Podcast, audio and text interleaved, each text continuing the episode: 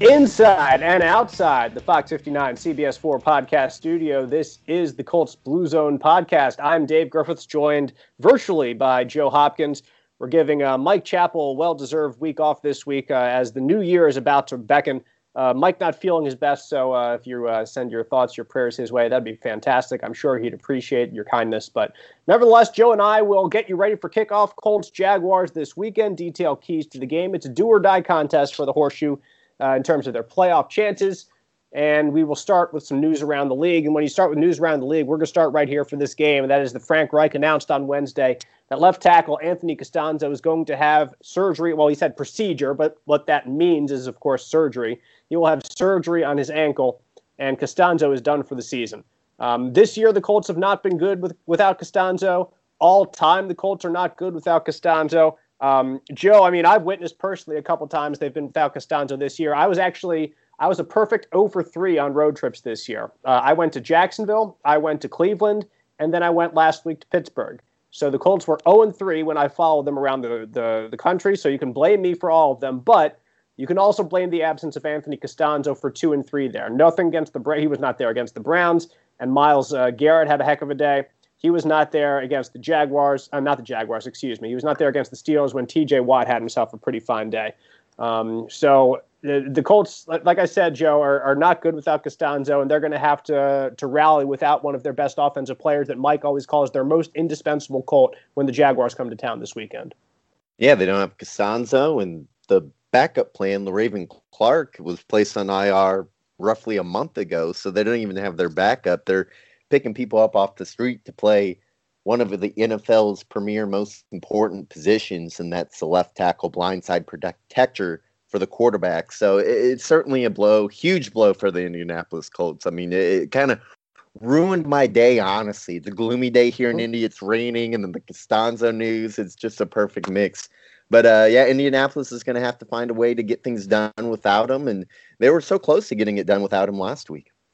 They were, and like I'm sure you guys went into a lot of detail last week about that game down in Pittsburgh, so I don't have to open up fresh wounds for for Colts Nation everywhere. But I'll say, being there, like you you could feel the momentum in the stadium, even without the fans there. If the fans were there, it would have been just all the more palpable. But like even without them, you could feel the energy get sucked directly from the Colts sideline to the Steelers sideline in that second half. Like when when the the the first drive of the second half, the Colts go down, they kick the field goal, which I think going back is is like if they could have scored a touchdown there, completely different game. But nevertheless, uh, the Colts kick a field goal. The Steelers drive way down, and they get stopped at the two yard line. At that point, momentum still with the Colts, although the Pittsburgh Steelers still showed some sign of life.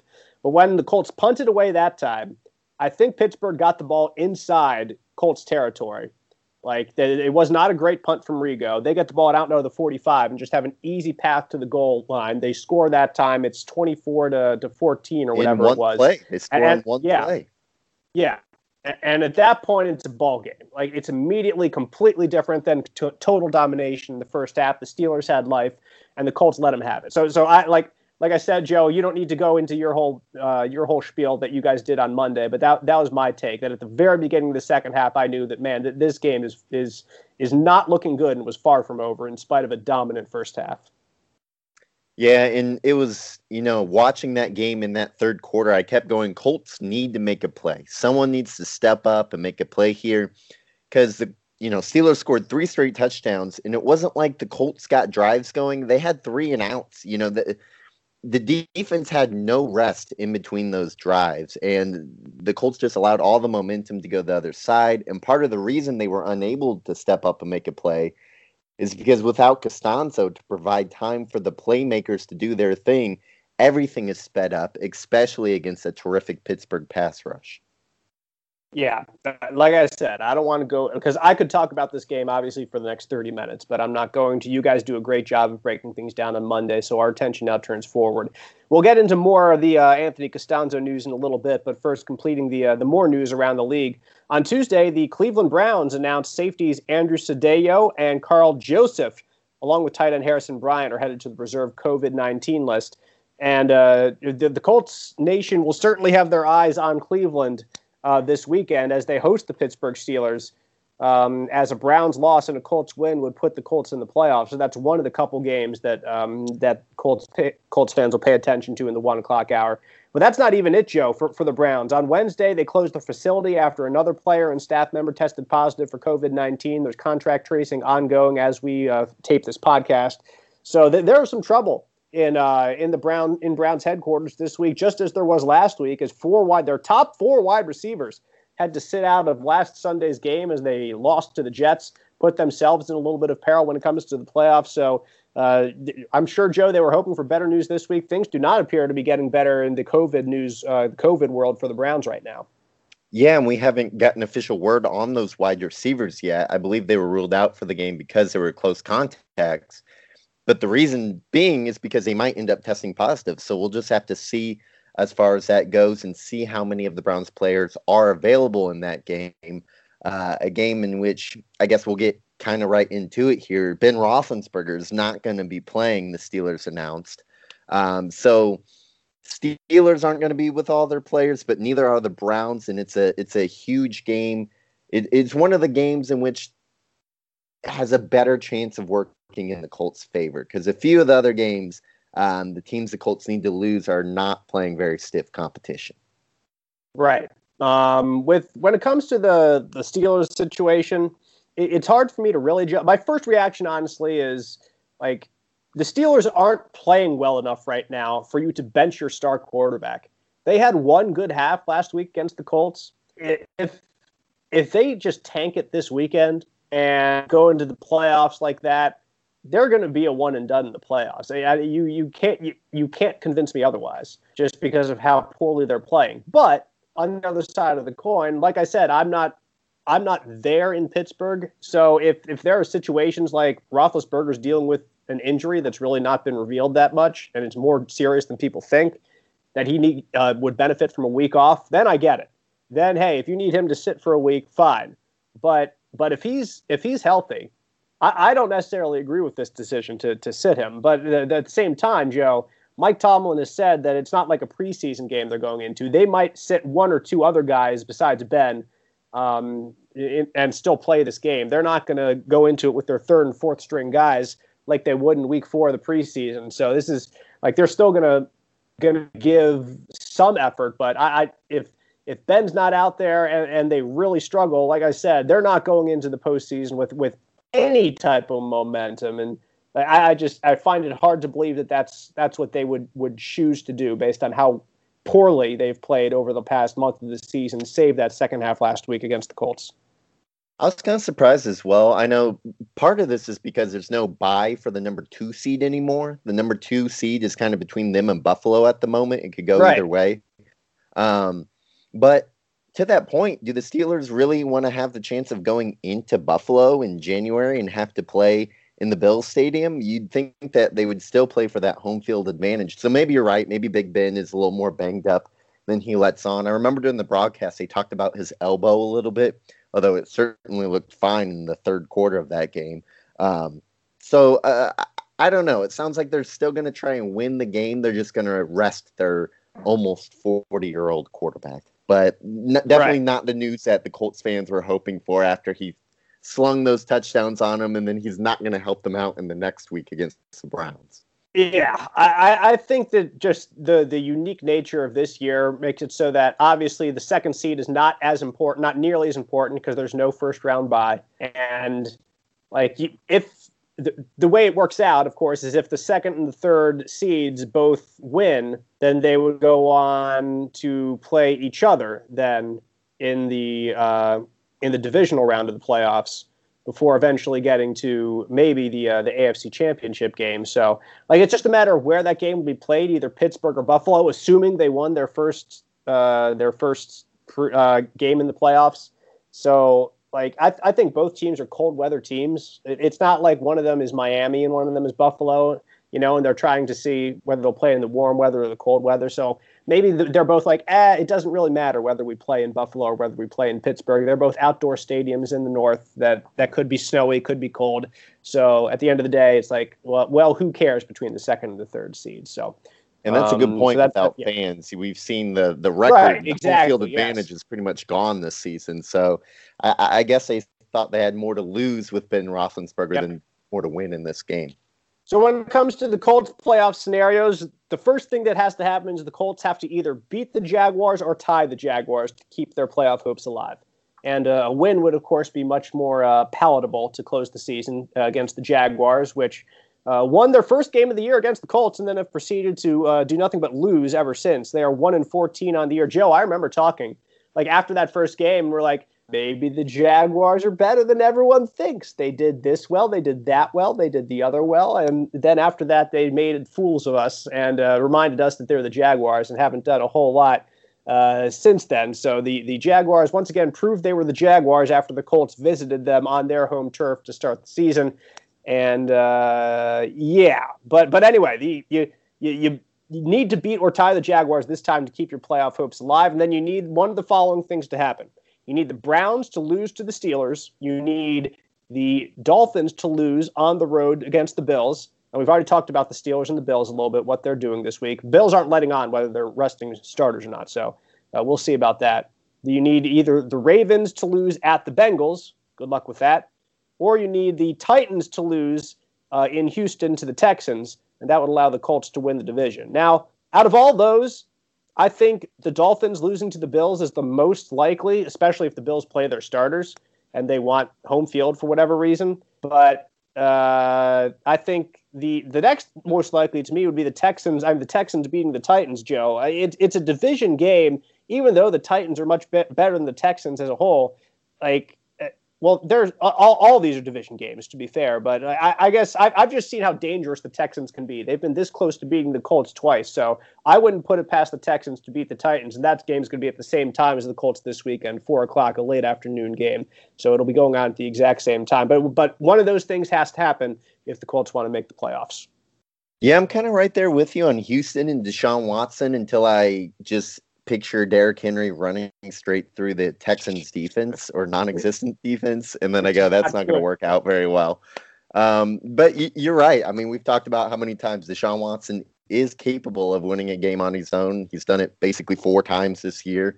Um, I wouldn't put it past the Steelers to still beat the Browns without Ben Roethlisberger. Uh, they almost got into the playoffs with Mason Rudolph and Duck Hodges last season. Um, and if they do end up playing most their starters, it's just Big Ben and maybe T, you know, TJ Watt or a couple other their premier guys that they rest. Um, I think they have a chance. But you're right; it's it, it, it's looking less and less likely with these teams resting their starters in Week 17 that it's going to work out for the Colts. But you never know. This is the NFL, and any team can beat any team on any given Sunday. And the great thing is you're going to know a lot after the first round of games because that Ravens, Bengals, Dolphins, Bills, Browns, Steelers are all in the one o'clock window, and the Colts kick off at four, so they'll be going up uh, at the same time as the Titans, Texans. So three of those possible four, you'll already know what's going on with uh, with those games. So um, that it's quite possible the Colts will know going into the four o'clock game that they win and they're in, or they tie and they're in. Um, but again, this, this comes down to Sunday, and we'll see exactly what happens uh, out of all those possibilities. So um, let's go to injuries for this week. Colts and Jaguars uh, kick off at Lucas Oil Stadium, the uh, four o'clock hour on Sunday afternoon. Uh, we already mentioned left tackle Anthony Castonzo is done for the season. And uh, Joe, you said already earlier that Plan B, Le'Raven Clark, has been on injured reserve for a month.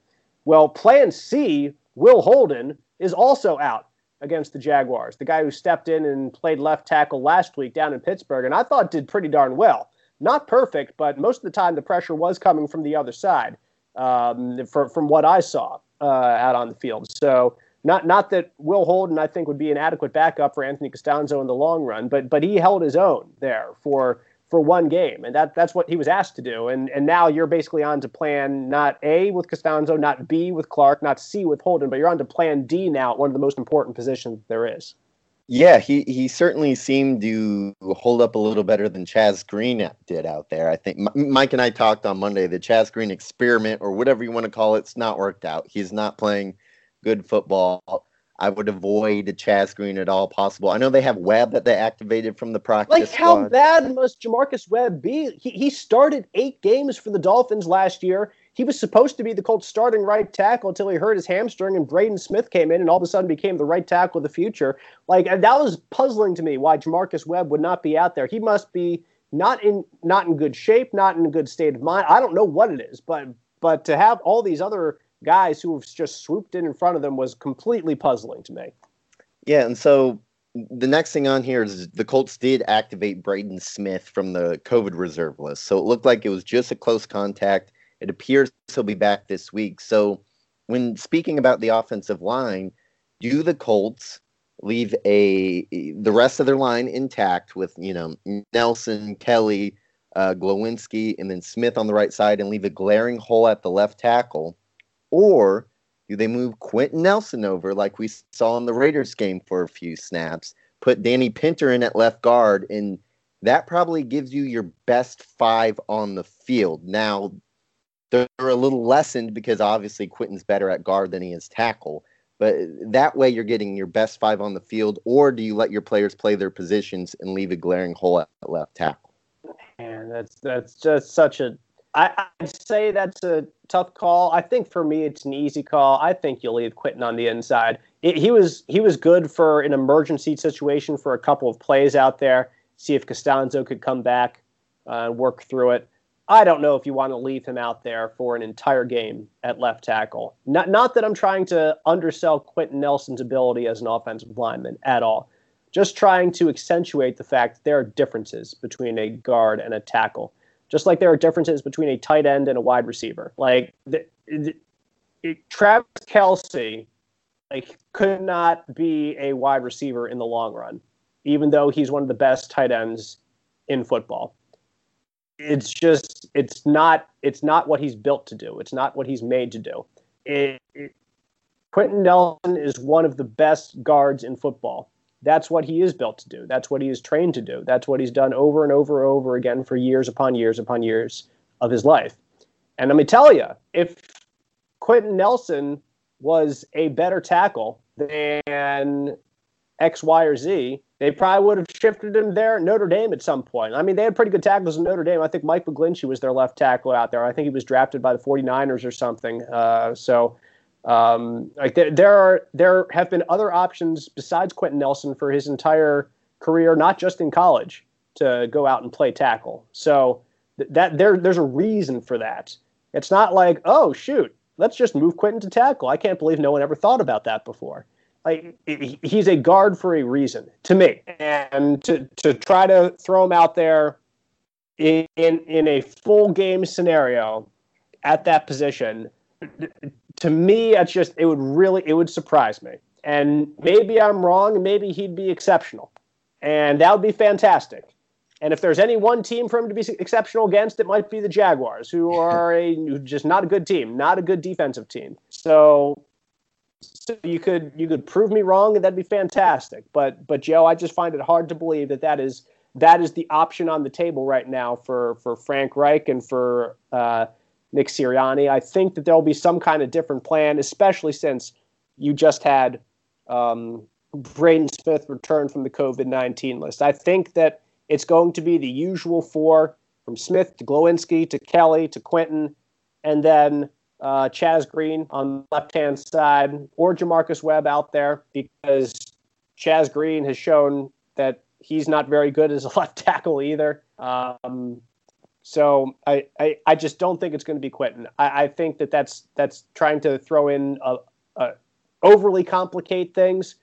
And uh, if you have Chaz Green in there uh, or or J'Marcus Webb, well, dang it, you're just going to have to help him you're going to have to chip him with the back. You're going to have to chip him with the tight end and do that on probably, I don't know, 75 or 80% of your pass plays. Uh, and then the other 20 or 25% where you don't, it's the ball's supposed to come out, three step drop, boom, gone, or wide receiver screen or whatever it might be.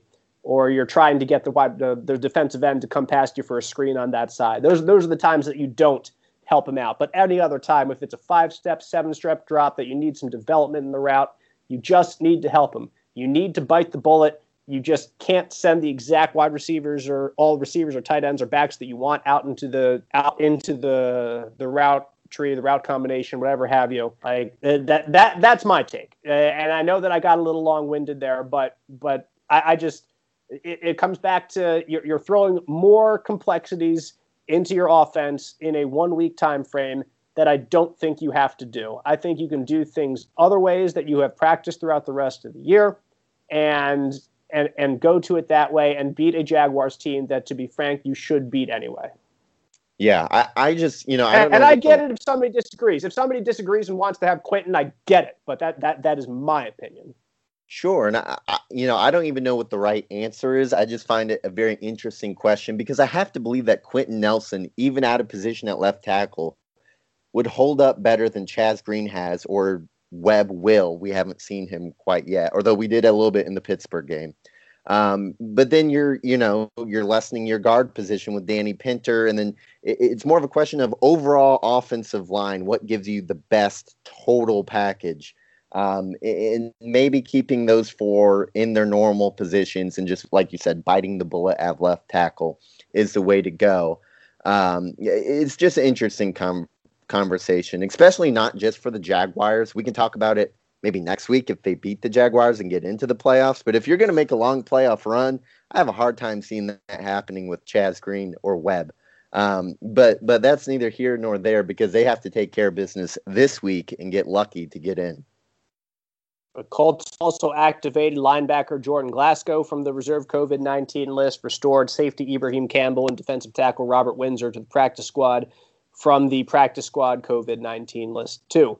Um, and as of the start of this week, safety Khari Willis and wide receiver Michael Pittman Jr. are in concussion protocol. So that's not great for, for either of those guys. And Joe, this is something that I tweeted after the game uh, on Sunday with uh, with Khari Willis. It is not coincidence that after Khari Willis got knocked out of the game with a concussion, that the Steelers scored all of their second half points. Like they, they got beat deep on multiple plays.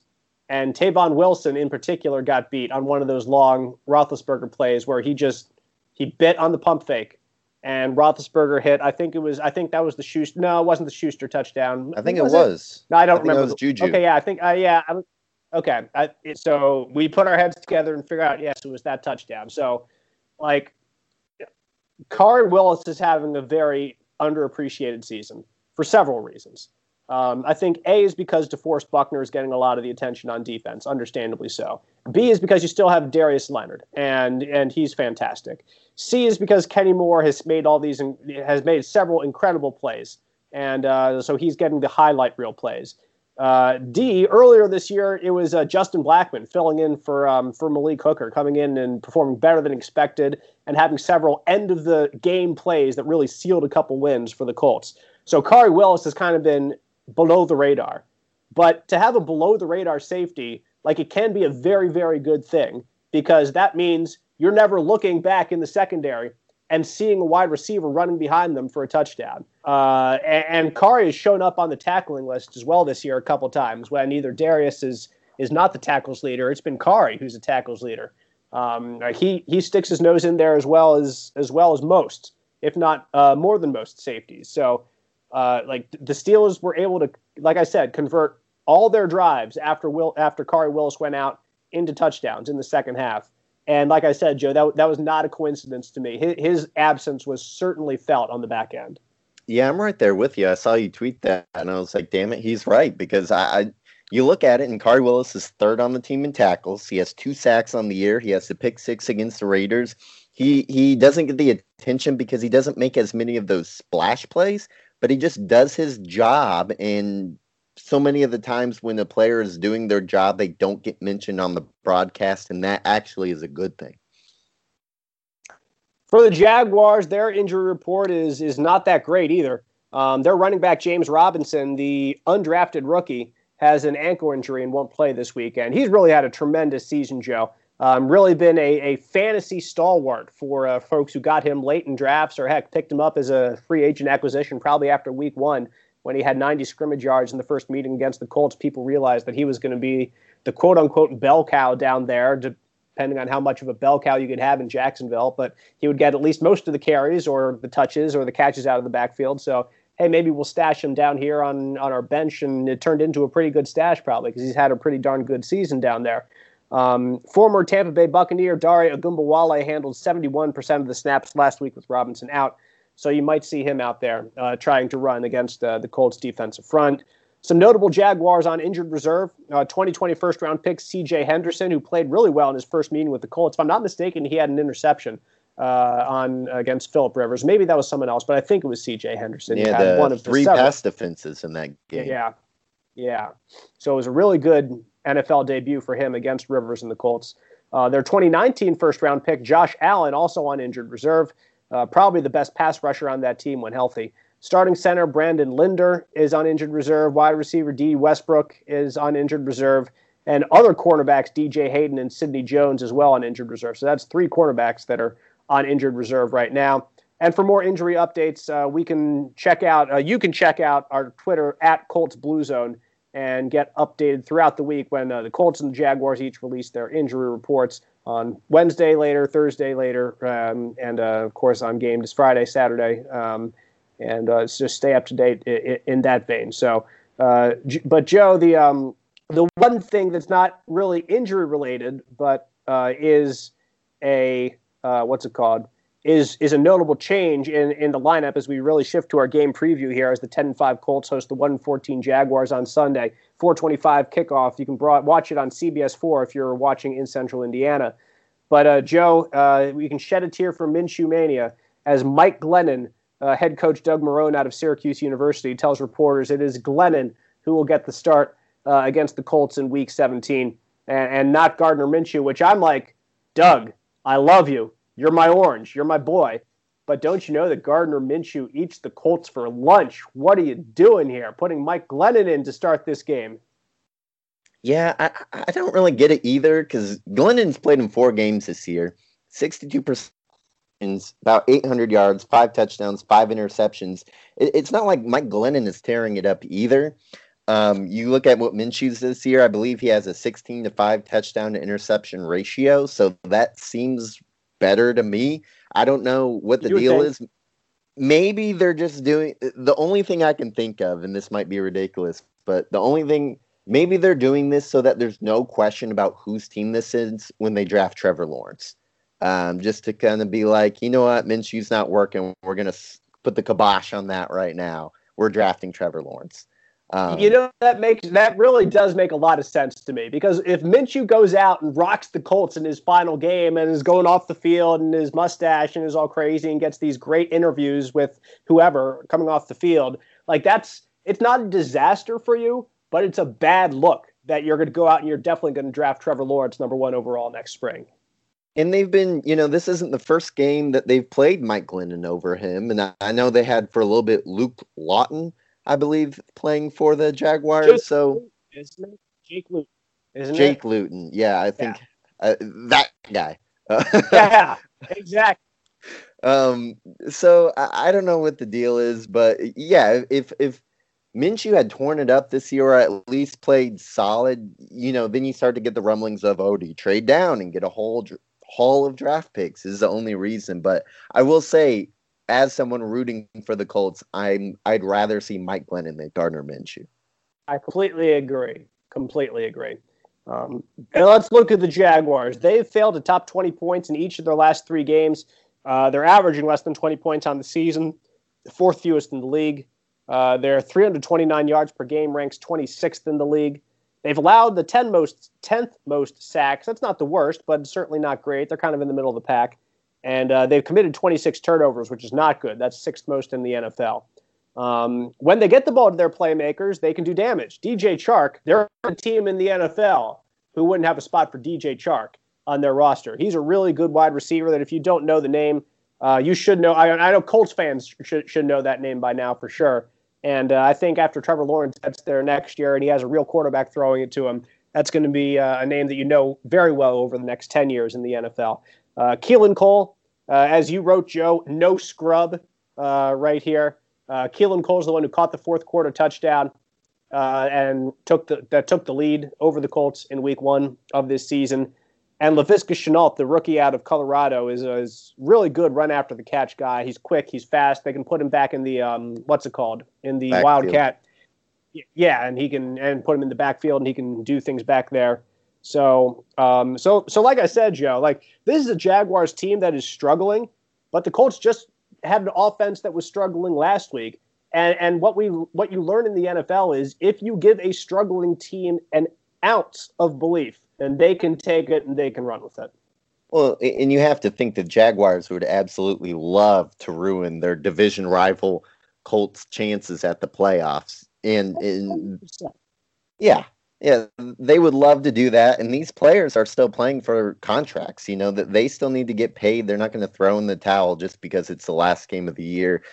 Same with the coach Doug Marrone. So uh, they're going to give it their all. They're going to want to knock the Colts off, and they have a few weapons to do it. They're they're the worst team in the NFL for a reason, but they're not. Yeah. It, it, it, the Colts still have to show up because they're capable of being beaten by the Jaguars.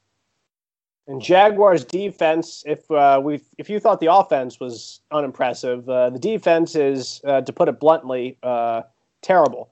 They are dead last in the league in yards allowed per game. They are second to last in the league in points allowed per game. Um, they're third to last in the league in sacks, only have 18 on the season. Um, and they are fourth last in the league in takeaways. They only have 16. So it, you, you, are hard pressed to find any statistical category where the Jaguars have showed promise this year as a whole. They did get a couple takeaways from the Colts week one, um, but as like I said, as a whole, this this has been an unimpressive group.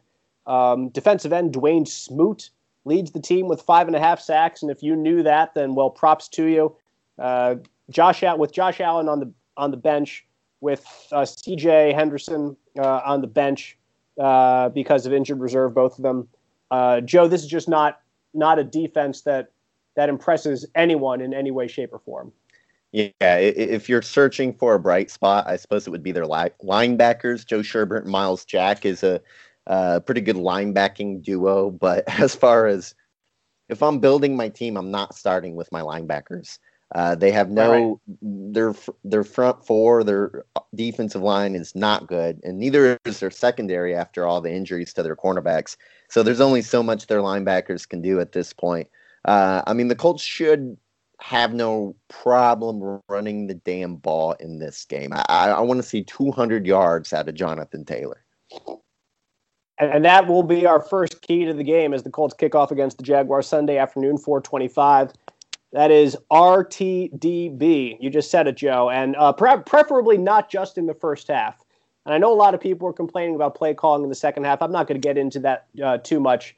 I think our friend at the Athletic, Stephen Holder, did a really good job on Twitter earlier this week, kind of breaking down some of those things and why those decisions happen, and uh, and and who makes those decisions and the reasons behind them it was poor execution that that I think lost the Colts the game in the second half. It wasn't quite. It was not quite as much the play calls that went in. Um, it was uh, that they they were not executed properly. But uh, anyway, it, it, would still be nice to to try e- even if even if they have an eight man front to try to get Jonathan Taylor to go because he has been going the past couple weeks. He is 84 yards shy of 1,000. He could get that he should get that, to be frank, against this Jaguars team if he stays healthy. And, and again, this is, Joe, another reason that I kind of like leaving the offensive line as intact as possible because it's not just the passing game, it's also the running game.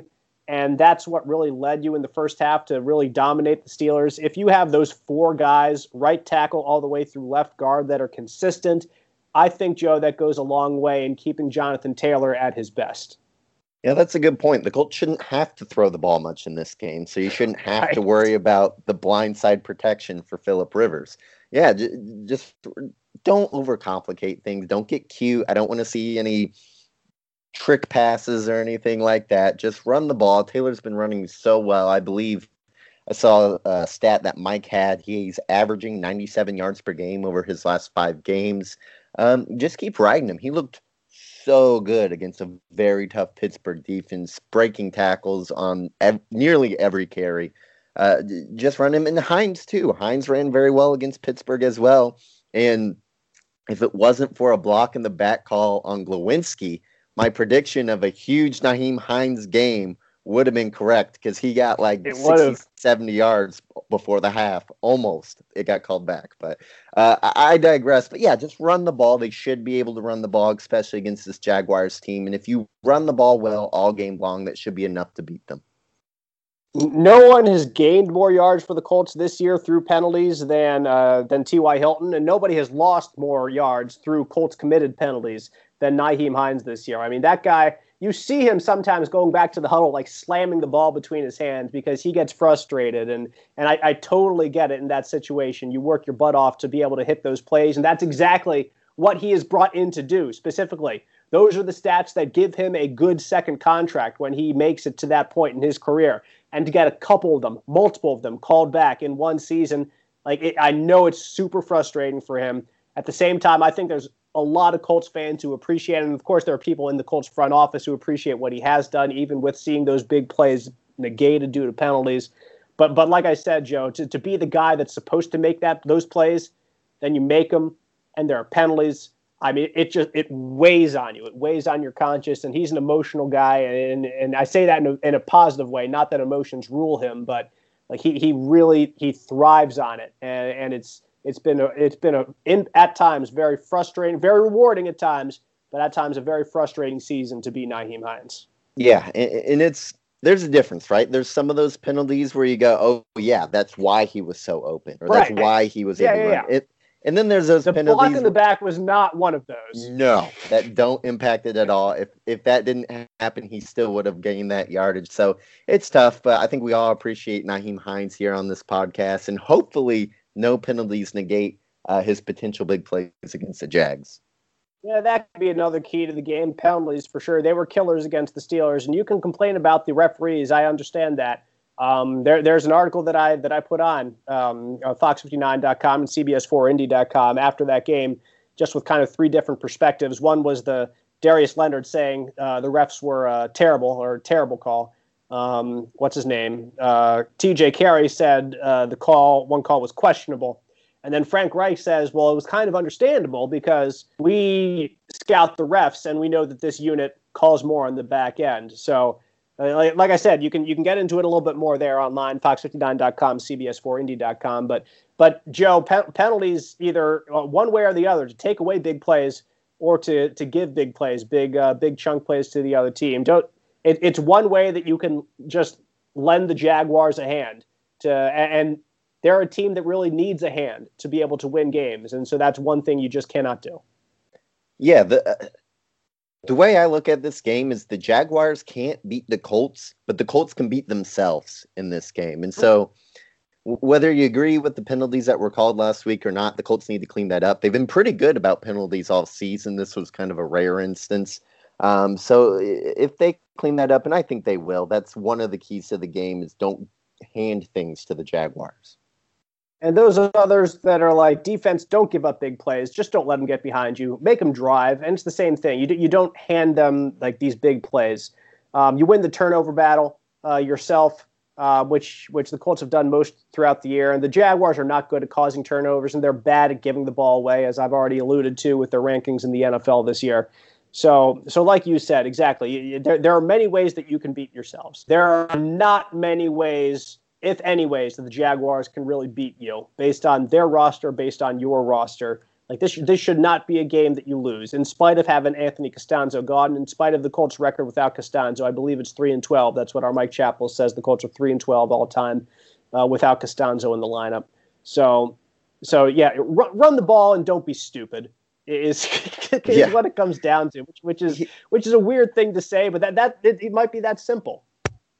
Yeah, and I get it. It's a weird year where there's lots of you're it's almost like in the AFC this year, you're either good or terrible because there's not yeah. a lot of those eight and eight teams. There's so many double digit win teams vying for a playoff spot.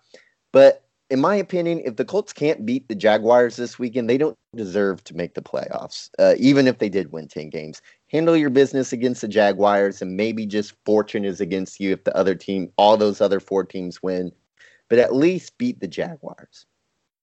Let's get to the game predictions. FanDuel has the Colts at 14 point favorites. The over under is at 49 and a half.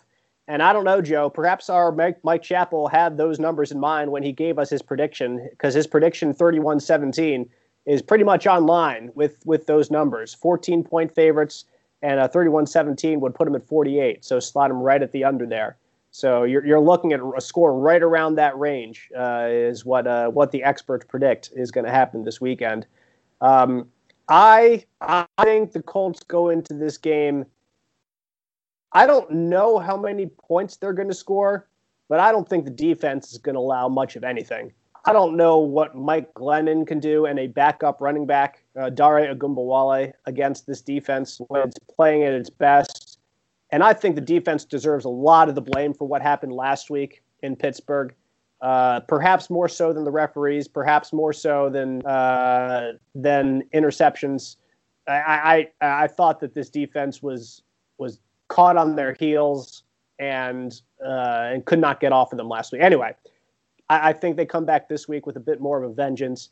Uh, I do not think this number is getting to 49 and a half points. I, I, would I would hit the under myself if I was a betting man, but I think the Colts win like 24 to 10 is uh, is my prediction. I think the the two touchdowns is probably pretty darn close. But uh, I think 24 to 10 is a pretty good look for this weekend. The Colts win, and then they're going to need some help in order to get in the playoffs. What do you think, Joe? Yeah, I'm in that range. I'll go 30 to 13 Colts. Um, I, I, I'm with you on that. I just can't see the Jaguars doing a whole lot. I think they're going to have a couple turnovers that might set the Colts up in good field position to get some more points than they, you know, normally would have without Castonzo. So 30 to 13 is my prediction in this one. And you can follow us on Twitter for all our Colts ramblings throughout the week. I am at Dave G underscore sports. Joe Hopkins is at Roto Street Joe. And of course, you can follow our Mike Chappell as well at M Chappell. All of us are at Colts Blue Zone. Follow us there for Colts injury updates, for uh, whatever news of the day from Coach Frank Reich and the rest of the team as well.